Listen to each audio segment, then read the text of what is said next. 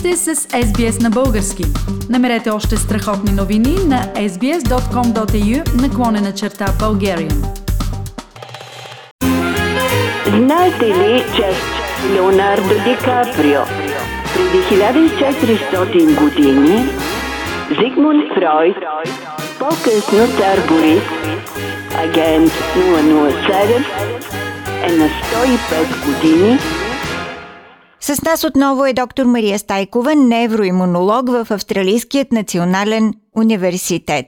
Продължаваме да разговаряме на скъпоценни теми. Мария, миналата седмица ни разказа как са се образували диамантите и историите на някои от най-прочутите диаманти. Но откъде всъщност идва думата диамант? Добър вечер, Фили. Думата диамант идва от гръцката дума Адамас – което значи непревземаем, непобедим и е станала синоним с диамант, защото това е най-твърдият камък. Гърците са вярвали, че диамантите са звезди, паднали на земята. А кое е най-ранното описание на диамант? Най-ранното описание на диамант е в санскритски текст, написан от жреца Каутилия – който е живял преди около 2200 години в Индия. От Индия диамантите са идвали в Европа по два пътя. Южен през Етиопия и Египет и северен през Персия, Армения и Турция. През 1725 година са били открити и диамантите на Бразилия – през 1829 година тези в Якутия, Русия и през 1866 година диамантите на Южна Африка.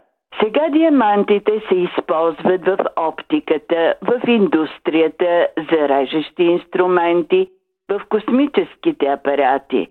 Но искам веднага да успокоя жените, които като мен обичат бижута – че ще има диаманти и за бижута, защото през 2004 година бе открита звезда, чиято сърцевина е диамант.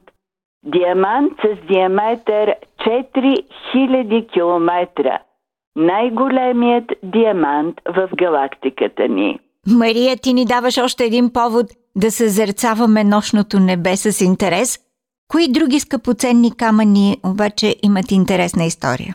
Огърлицата Хютон Мдивани. Тя е от 27 зърна нефрит, на английски джейт, с диаметър над 15 мм и всичките 27 зърна са изрязани от един камък. Това е изключително рядко, защото зърна нефрит с такова качество не са по-големи от 10 мм. През 2014 година тази огърлица е била купена за 27 милиона и 400 хиляди долара и сега е в колекцията на Картие. Най-големият аквамарин е кристал с височина 35,5 см, тегло от 2 кг името му е Дон Педро. Най-големият топаз е изкопан през 1984 година в Бразилия и тежи 6 кг. В института Смитсониен може да се види емералд или смарагд на български от Колумбия, който е 38 карата. А в Куинсленд, в Австралия, е намерен черен сапфир, чието име е черната звезда на Куинсленд, The Black Star в Куинсленд. Този сапфир е 733 карата и 9 години е бил използван за, за да подпира една врата. Сега е в прекрасна огърлица с 35 диаманта. Фили, изброих някои уникални бижута – сега ще се опитам да опиша бижута, които са по нашия джоб и носят много усмивка. Като пръстено от злато, който вместо скъпоценен камък има парче цемент. Или може би огърлицата, състояща се от две вилици, които са се прегърнали? Или пръстенът квартал, който е с плувен басейн от син камък в средата, заобиколен от златни къщи, леки коли и хора. Мария, виждала съм и пръстен с чаша кафе, в което каничка сипва мляко. Или пръстена с тава за печене на сладки, като в тавата има две сладки, едната с розова и едната с зелена глазура. Ако продължим така, има пръстени, които са като коктейли. Или пръстена, който се продава на части и човек сам си го сглобява като пъзъл.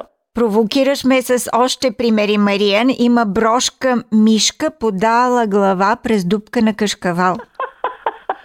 да, изява е парченце от кашкавала. Или пръстените на Бетси Джонсън, които се слагат едновременно на показалица и средния пръст или на показалица средния и безименния пръст. И реакцията е чудесна, ако отидеш на кафе с такъв троен пръстен, който е торта, каничка с кафе и розова чашка с златна украса. Има и други интересни примери, като например огърлицата пишеща машина. Но нали съм човек на точните науки, много ми допадна китайският пръстен, който бил направен преди около 200 години и е пръстен с метало. Топчетата на това сметало могат да се местят с игла и човек наистина да направи изчисления. Това е уникално, но хубава иллюстрация на въображение и търпение по китайски. Уважаеми слушатели, с нас бе доктор Мария Стайкова. В рубриката Знаете ли, че доктор Мария Стайкова е невроимунолог в Австралийският национален университет. Искате да чуете още истории от нас? Слушайте в Apple Podcast, Google Podcast, Spotify или където и да е.